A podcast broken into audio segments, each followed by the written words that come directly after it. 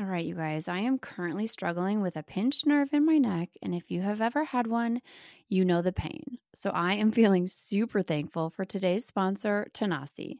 Tanasi's CBD CBDA is two times better than CBD alone and better than over the counter ibuprofen, acetaminophen, and aspirin. It helps soothe and relieve my aches and pains, like my pinched nerve, and it's great for sleep and anxiety. So I put it on right before bed. Tanasi was discovered by a team of chemists and biologists at Middle Tennessee State University, and 5% of all revenue is given back to the university partner for ongoing research. It is THC free and comes in a range of products. I love the topicals, but you can also choose from soft gels, gummies, and tinctures. Satisfaction is guaranteed. Try Tanasi for 30 days, and if you don't love it, you get a full refund. Go to tanasi.com and use code MOM to get 25% off at checkout. That's T A N A S I.com to get 25% off your first order with promo code MOM. Since learning the truth about alcohol over four years ago, I've become pretty skeptical about anything that seems too good to be true. You know, like alcohol. If you're like me and you can spot a too good to be true health hack from a mile away, congrats, you're a skeptic too. Ritual knows that every good skeptic deserves a multivitamin that exceeds our standards. I take Ritual's Essential for Women 18 Plus every morning because it has high quality and traceable key ingredients in clean, bioavailable forms. It's gentle on an empty stomach and has a minty essence in every bottle that helps make taking my multis actually enjoyable. No more shady business. Ritual's Essential for Women 18 Plus is a multivitamin you can actually trust. Get 25% off your first month at ritual.com forward slash sober mom. Start Ritual or add Essential for Women 18 Plus to your subscription today. That's ritual.com forward slash sober mom for 25% off.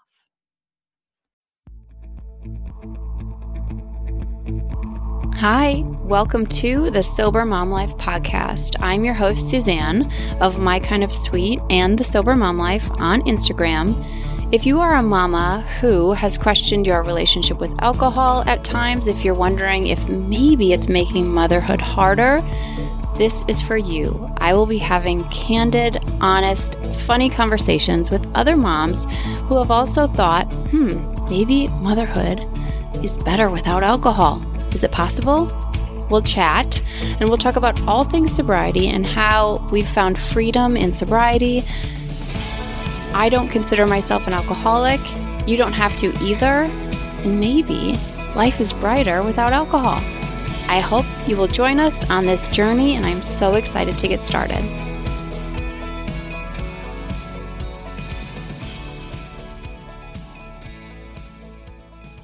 Hello, we have a different sort of episode for you today. This is something that we're starting in October.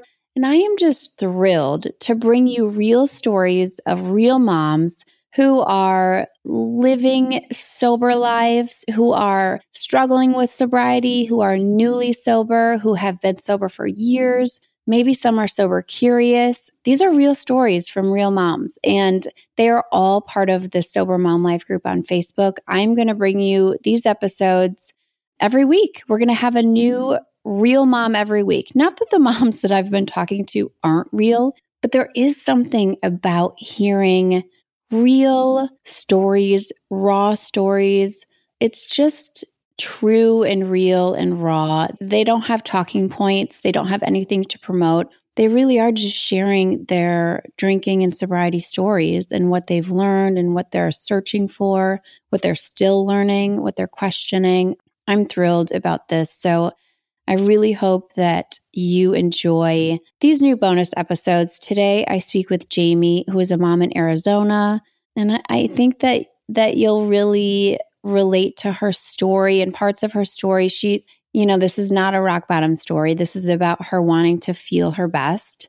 And I definitely relate to that too. So I think you will love this story. So I hope you enjoy Jayme.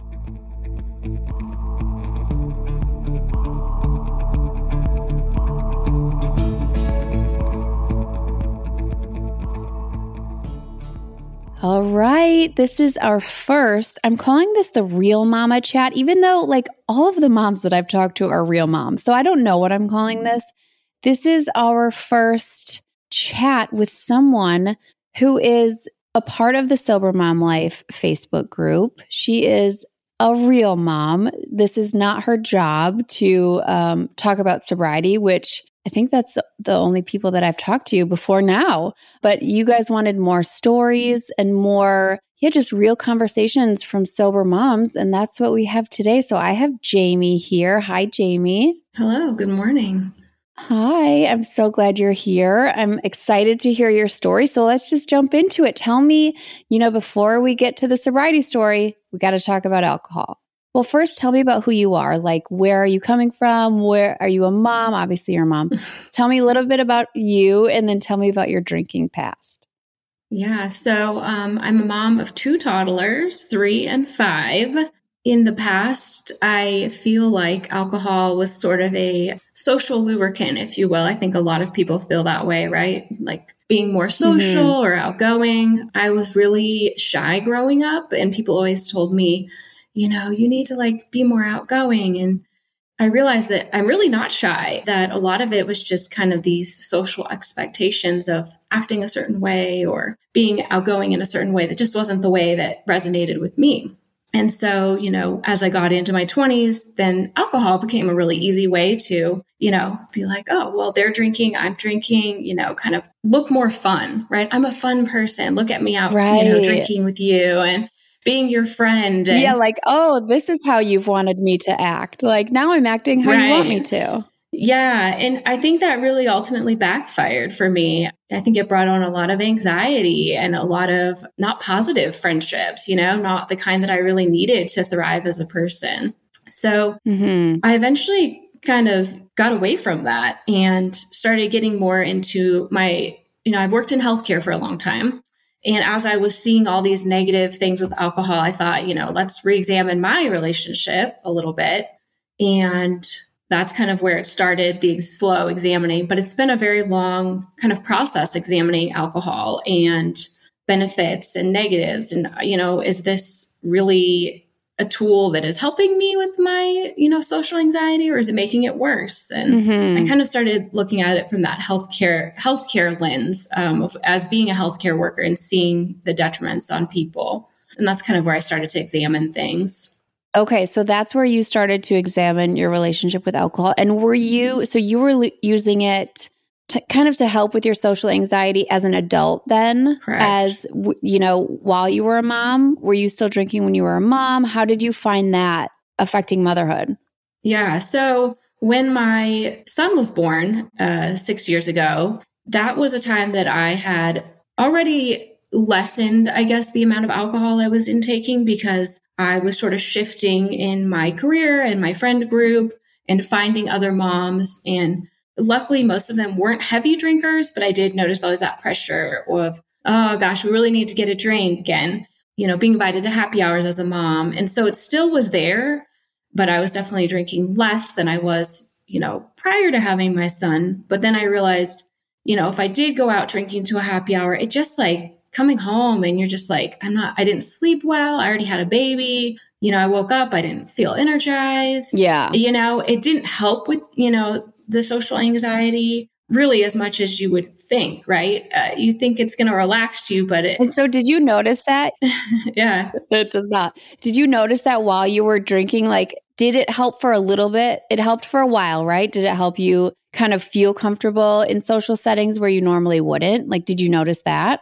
Yeah, I think definitely initially, right? Just like, oh, grab, yeah. thanks. Like, you know, people that social interaction of like, yeah, yeah, I'll have a drink with you. And just kind of a way to, you know, relate um, like what's your favorite drink and let's make cocktails together. And right. um, people used it you know as very much like a way to meet other people. And so i didn't want to lose that aspect of it. Yeah. So then when you were drinking did you realize oh wait this might not be helping my social anxiety as much as i thought it would?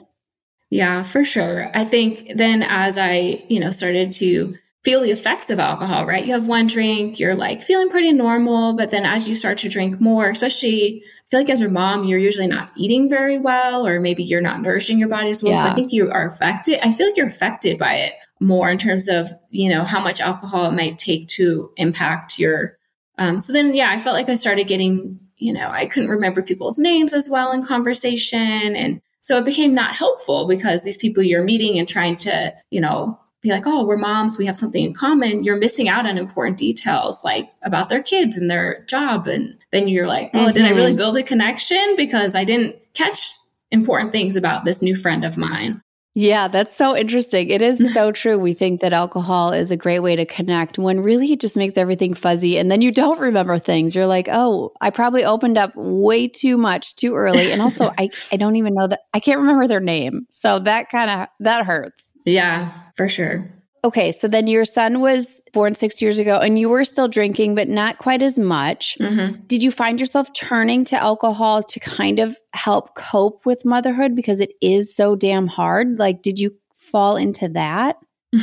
Um, a little bit. You know, when my son was nine months old, um, my mom was actually diagnosed with cancer. Aww. So we ended up going through a lot, you know, with her healthcare and things like that. And so you know, people would always be kind of almost feeling bad for you, like, oh, let me take you out to get a drink and, mm. you know, trying to be supportive, but it wasn't maybe the most supportive. So I think, you know, for my husband and I, that was like a way to relax and like have a drink with the dinner or, you know, drinks with friends. And it just became sort of an expectation, maybe not daily, but several times a week. Mm-hmm. And when you're dealing with, you know, the new stress of having a baby who's under a year old and having family with health issues and your career, it definitely seems like something that's going to help you relax, what we're told by society, right? But ends up really being a, more of an energy drain, is what I felt. Oh, definitely. Yeah. And I think I felt like the physical, you know, even from not a large quantity, but a couple drinks a day, I think I started feeling the digestive changes and anxiety when you wake up and fatigue, things that, you know, I already kind of was dealing with in my health that flared up, got worse. Mm-hmm. So that was kind of once I sort of was just like, this is not not the best. So I did tone it back and was successful in doing that. Okay, so that was your first step to say, okay, I'm not going to quit because yeah. who knows what the hell that means. Right. Let me just lessen the amount of alcohol that I'm drinking. So how did that go? And what did that look like?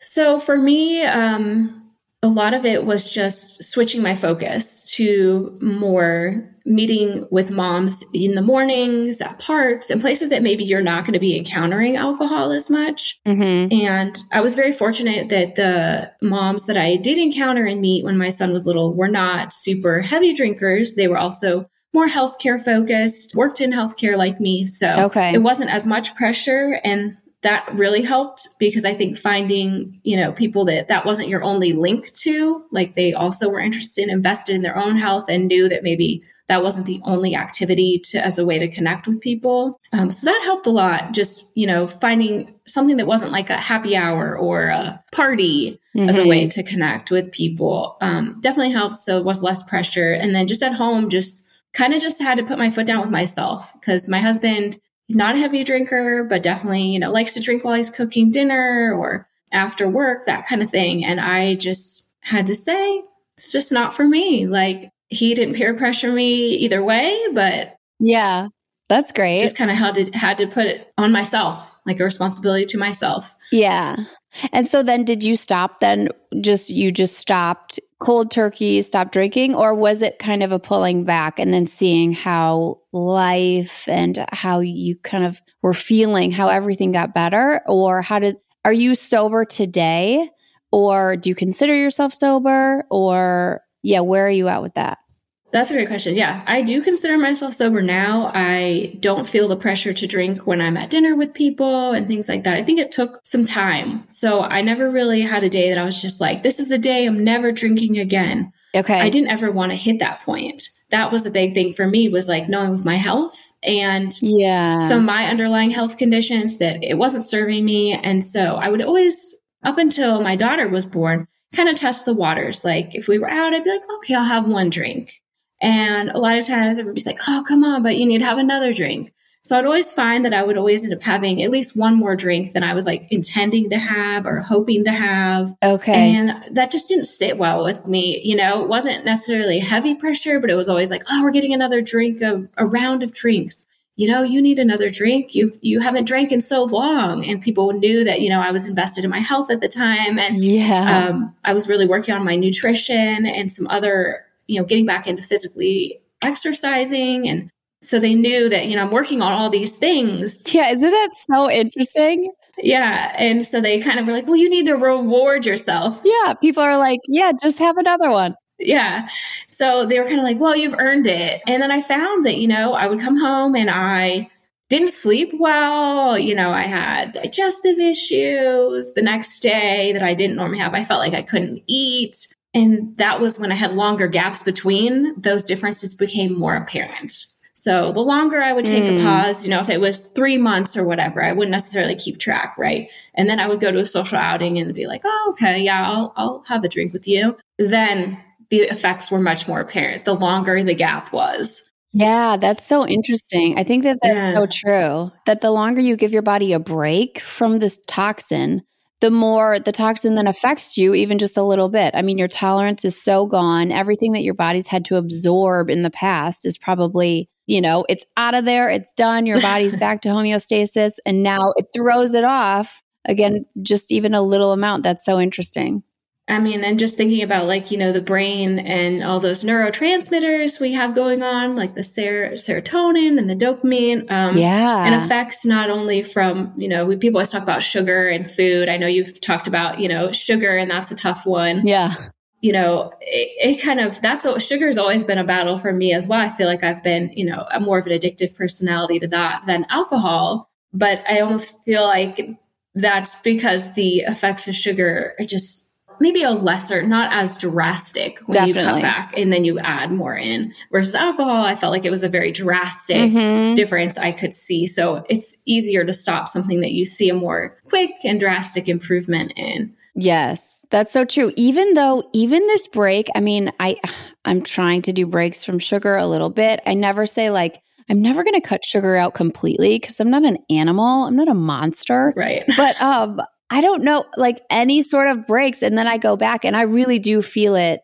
It sounds like you are as in tune. Like I, I consider myself very in tune with my body and like, how am I feeling? How are things making me feel? I think yoga does that really, where it makes you think about it's just your body and how you feel. And so it sounds like with alcohol, like you were very in tune. You saw that you were able to connect, like, oh, it's making my digestive issues worse. And it's really giving me, like, it's affecting my sleep. Like, I, I think a lot of people don't connect those dots as quickly as you did because even it and it probably does take a pause to connect those dots right? Absolutely. Because if you're just always imbibing the substance you don't know that it's the substance that's doing that. Like your body is not meant to feel like shit.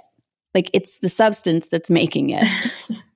Yeah i mean that yeah that sentiment of like why do i feel like shit this morning? Um, people always yeah you know uh, in my current i went into nutrition after kind of having this evolution of like becoming more in tune with how my body feels and started my own practice to basically to help women get more in tune with their body because it was just all this crazy advice out there like do keto do intermittent fasting and um, yes. all these extremes and what i found was really yeah tapping into how does this make me feel? But in order to do that, you have to take it away for a little bit. And mm-hmm. that's hard in finding that balance of not taking away too many things, but just start with one or two things. Yes. And so alcohol obviously can be one of those things. And I find that when I talk to my clients about that, that's always one of the harder subjects because people feel, well, I'm not, I'm not addicted to alcohol. Mm-hmm. Like, why are you sober if you're not an alcoholic? And I'm like, because it doesn't make me feel well. You know, just like if someone has yeah. cel- celiac disease, you know, they don't feel well when they eat gluten, so they don't eat it. Right, right. Um, you know, alcohol can be the same, but it took a step away from it for me to see that. Yeah. So, what made you finally decide? I mean, where you sit today, like, are you able to think, yeah, I'm never going to drink alcohol again? Or are you just kind of taking it you know, it's always that question yeah. because I think that does scare a lot of people this idea of never again, which I understand. It doesn't scare me because, like, I, I do replace it with cigarettes. Like, yeah, I can confidently say I'm never going to smoke a cigarette again because I don't want to. Like, I just, yeah. just, I don't like it. And so I feel the same way about alcohol, but I understand this idea of never again is so scary. So, where you sit today, how do you feel about the never again idea? I think that's such a personal choice. So, depending on how it's maybe impacted your life, right? Yeah. For me, alcohol wasn't something that, you know, I didn't see a detrimental impact on my life around me. It was just the way that it made me feel physically and mentally. Yeah. So, I don't mm-hmm. feel that need to have like a, a strict line of like, I'll never again cheers at a wedding, right? Right. But I have found when I go to a social event like a wedding, if I'm handed a glass of champagne, I take a sip at the toast and I usually don't finish it. I just don't have that desire. Right. Um, and I think that for some people, right, Yeah. that can be a really triggering thing. So I think there's a spectrum and people need to find what their edge is. Mhm. And some people, it's more on that addiction spectrum. And I feel that way with sugar almost. If you give me a dessert, I'm going to eat all of it. Yeah. You know? Oh my God. Um, and, and then, Oh, right. Even, and even if it makes me feel terrible, if it's a dessert that I'm like, oh, this has a lot Oh, which dairy. it will, which it does. I know, which it does. I know. And as a nutritionist, I'm like, what am I doing? But then I'm like, okay, come back and have a little bit more. And then by the end of the day, I've just eaten this big dessert. And I'm like, oh, you know, I know. for yeah. me, I can't say, you know, like I'm never going to drink a sip of alcohol again in my life. But I do know that the longer I've been away from it, the less desire I have to do it, the more I know that there's other coping mechanisms. If I'm having a really stressful day and I'm like, man, I need to connect with a friend, I'm like, hey, let's go to yoga. That's another really helpful venue. And I know that Yeah. uh, it can be intimidating for some people, but I just find that if, with myself, my friends, and my clients, if I can encourage people to go to a yoga studio, get out of their house, not do yoga in their house, but go to a studio, even if you don't know anyone, it's just, Oh, yes. it's a physical presence that I feel like you can't really describe. And I think it's very helpful for people. And if that's not their cup of tea, they can try something else physical, right? Yeah, there is something about yoga that is so it's so special. I think yoga is about failing in the most beautiful way. So it's not about like Mm. you're never going to master yoga. That's not the goal. It's called a practice for a reason. And like you continually just learn. Everyone on the mat is learning. So no one's looking at you and being like, oh, well, she's obviously failing. It's like, no, no, no. We're all we're all practicing and getting to our next level. And that always takes failure. I mean, we don't get to the next level without falling out of crow 5,000 times, you know? yeah. So, yeah, I think yoga is such a special thing, especially in sobriety. And I think if somebody is freaked out by this idea of never again, then don't think about never again. Yeah. Like just push it off. You don't have to, you just don't have to answer that question. Yeah, I think that's a perfect way to look at it. I mean, trying to find an alternative for that trigger, right? And I know you've talked about like Yeah. what's triggering you sometimes the 5 p.m. toddler time, especially, you know, for anybody with uh, the younger kiddos, right? Yeah. I mean, everybody's like, what do I do? What do you do at witching hour? Like when your kids are just like, yeah, what's your go to? For me, I tend to stay away from food and ingesting things because that Oh, okay. can sometimes be a, a, a distraction. I feel like, you know, if it's because that's usually around kind of dinner time, right? And then I feel like it kind of, the kids see you snacking, snacking. I feel like then that kind of gets them on that. And you're trying to either cook dinner or your spouse maybe is helping or you're ordering takeout. You don't want to get into this whole, you know, snacking thing. And that for me is a difficult Yeah. thing. So I'm like, let's get outside. Um, I'm lucky I live in Arizona. Yeah. So, it, you know, it can be hot, but I, I'm just usually like, you know, either round the kids up. I'm like, get in the wagon. I'm dragging you down the street for a five minute walk or Oh, yeah. get in the backyard and, you know, let's do something in the garden or let's, you know, feed our tortoises or just finding something um, to do outdoors for just a few. Oh, feed the tortoises. Yeah. So for just a few minutes, That's so cute. um, just something to distract them especially if they've had a rough day. You know, we don't know. Kids come to us with their emotions, right? And we're maybe not always ready to like take on their emotions, mm-hmm. but we're the one that gets them as the mom. Yeah, for sure. And emotional regulation is tough for kids. And it's tough for us too. Emotional and, regulation and is like us, yeah. a struggle. Yeah. So I'm like, I'm already, if I'm already feeling anxious or if I've had a really busy day, I'm maybe not always ready to take on their emotional energy that they've brought home. So for me being like, okay, I'm feeling this way, you're feeling this way, let's do something different. Even throwing on like the kid yoga on YouTube or something, you know, just getting them moving also. Oh, yes. And I, I think a change of scenery goes a long way for our mental health and for our kids. Like just literally getting out of the kitchen, getting out of the family room, mm-hmm. wherever they're watching iPads or whatever they're doing, go somewhere else. Even for you, like if you're having a hard time in that witching hour, change of scenery. I think that's huge. And I think it's often overlooked because it doesn't feel like it would make a big difference. But for me, it definitely does. I would agree. I think, yeah, definitely change of scenery. Yeah. And so what about your husband? If you're comfortable talking about like sure. is he still drinking? How it how has your sobriety affected your marriage? You know, my husband was not willing to give up alcohol, but he doesn't drink um, an amount that I feel is concerning to me. Yeah. In terms of, you know, maybe a drink or two a day if he's cooking dinner or going out with friends. But I don't as a from a health professional perspective, I always am sort of nagging him, like, you know, maybe you don't need those two drinks a day. Like, yeah. So I've encouraged him, obviously, maybe to do some different stress reduction. I've actually had success getting him back in the gym and, you know, getting him out running a little bit. Oh, that's great. So he has made some changes, and I do see that he's not drinking with dinner daily, and I appreciate that.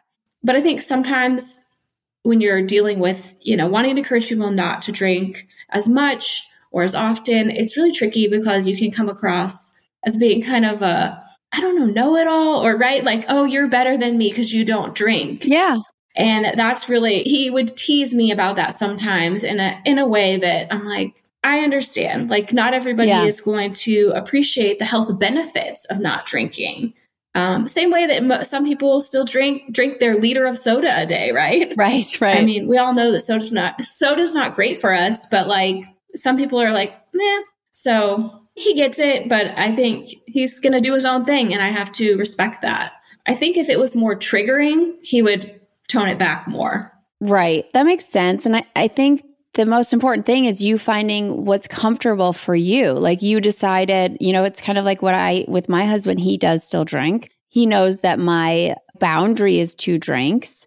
And if for some reason he's going to have more than that, we, we discuss it. Like it's never, I don't ever want it to be like a surprise because then that's triggering uh, in different ways. And so, yeah, it's, it's finding what's comfortable for you and then really having a, a non judgmental talk about it which can be hard because I think you're right. I think sometimes we do come across, you know, as someone who drinks, they're, they're going to defend their drinking, right? Yeah. That's the first place they go is they're going to defend it because it's like, no, I don't have a problem.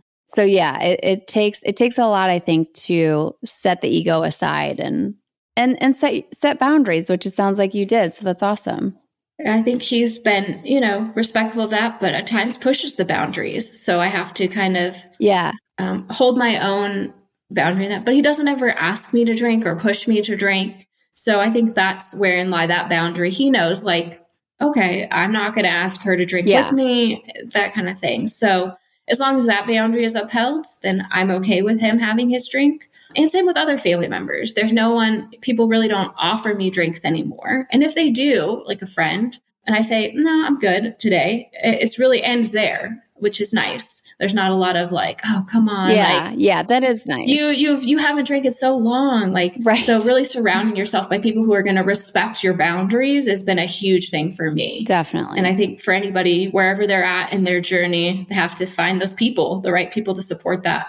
Yeah, I think that's with everything, not just sobriety. I mean, mm-hmm. oh, yeah. if you have people who aren't respecting this like huge thing in your life, then what else are they not respecting? And I think that that's that can be a hard question and a hard a hard realization to come to, but it makes a huge difference to have support in sobriety. I think it's it's monumental. Okay, last question. What is number 1 in your sobriety toolbox? Number one. Okay. So I would say probably physical activity. It's the number one thing that we don't utilize, right, as a society for depression, for anxiety, which is where a lot of our need or desire for alcohol stems from. We get kind of feeling sad or yeah. our mood is not great or we're feeling anxious about something. Move your body. Like that's what I was my yes. yeah. That's it. I mean, instead of going happy hour, I'm like, hey, let's go for a walk. Take our kids, grab them, let's go walk around the park. There's other ways to socialize with people other than happy hour and drinking alcohol, basically. And once I came to realize that, like, yes, if I invite someone and they're like, no, I'd rather be at the bar, I'm like, then that person's not for me. Right. Especially with mom friends, because I feel like we are modeling the behavior for our children. So if we're demonstrating that, like, we have alternative coping mechanisms for our kids, like meeting up with another mom and you could vent, right? You can vent without alcohol. yes. Oh my God. Yeah. you can let the kids run crazy in the backyard and you can sit and you can vent. You can make a mocktail if you want. Or I know people have gotten into the CBD mm-hmm. drinks. Um, I've, you know, mm-hmm. tested those and those are effective at being re- relaxing as well. Obviously, don't have those addicting qualities like alcohol or negative effects. So maybe people find mm-hmm. an alternative or tea. That's another go to, like connecting over physical movement. Yes. Or like, hey, let's go for a walk and then let's have a cup of tea on the patio or have a CBD mocktail or something. So just finding those alternatives and the people that are willing to do that. Yes. I've been really fortunate to find those people pretty easily. And I know some people aren't you know, as lucky. So it's really just putting yourself out there and finding people in your community that, you know, are in a similar place. And sometimes it takes a little time to find those people, I think. Yeah. No, I think that that's great.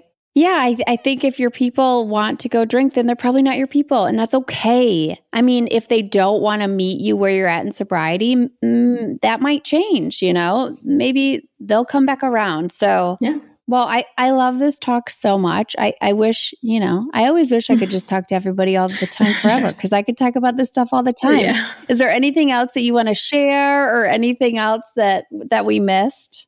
Um, no, I mean, I just really appreciate what you're doing from the perspective of that you don't have to be rock bottom, addicted to alcohol. It's ruining my finances and my marriage and my relationship with my kids to be sober. Yeah. That's the big that's the biggest thing that resonates with me really is that I feel like there's such a push to like if you don't have this rock bottom, then why not drink? And I'm like, yeah.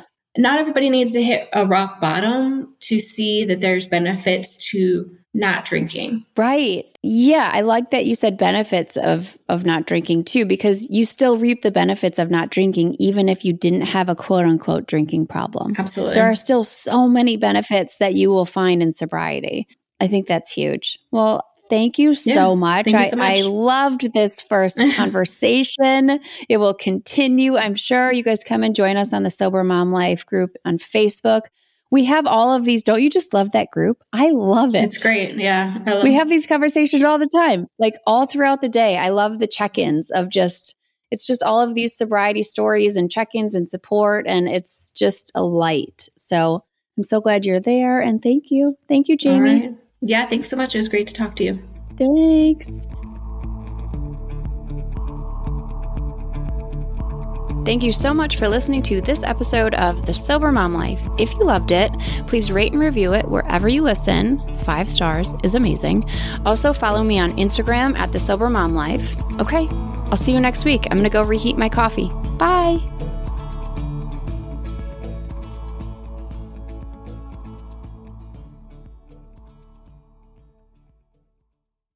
Why are we doing an ad again? so that we can tell people about brand new information, a pop culture and political podcast.